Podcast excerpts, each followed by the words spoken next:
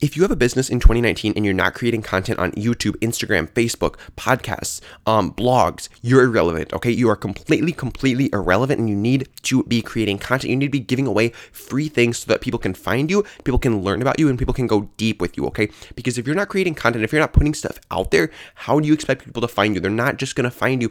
If you build it, they come. It's not a sustainable or really even a real thing, okay? You need to be creating content, showing people that you have value, that you can bring to the equation. And then, and then they're going to be able to, they're going to be willing to and, and, and able to buy from you.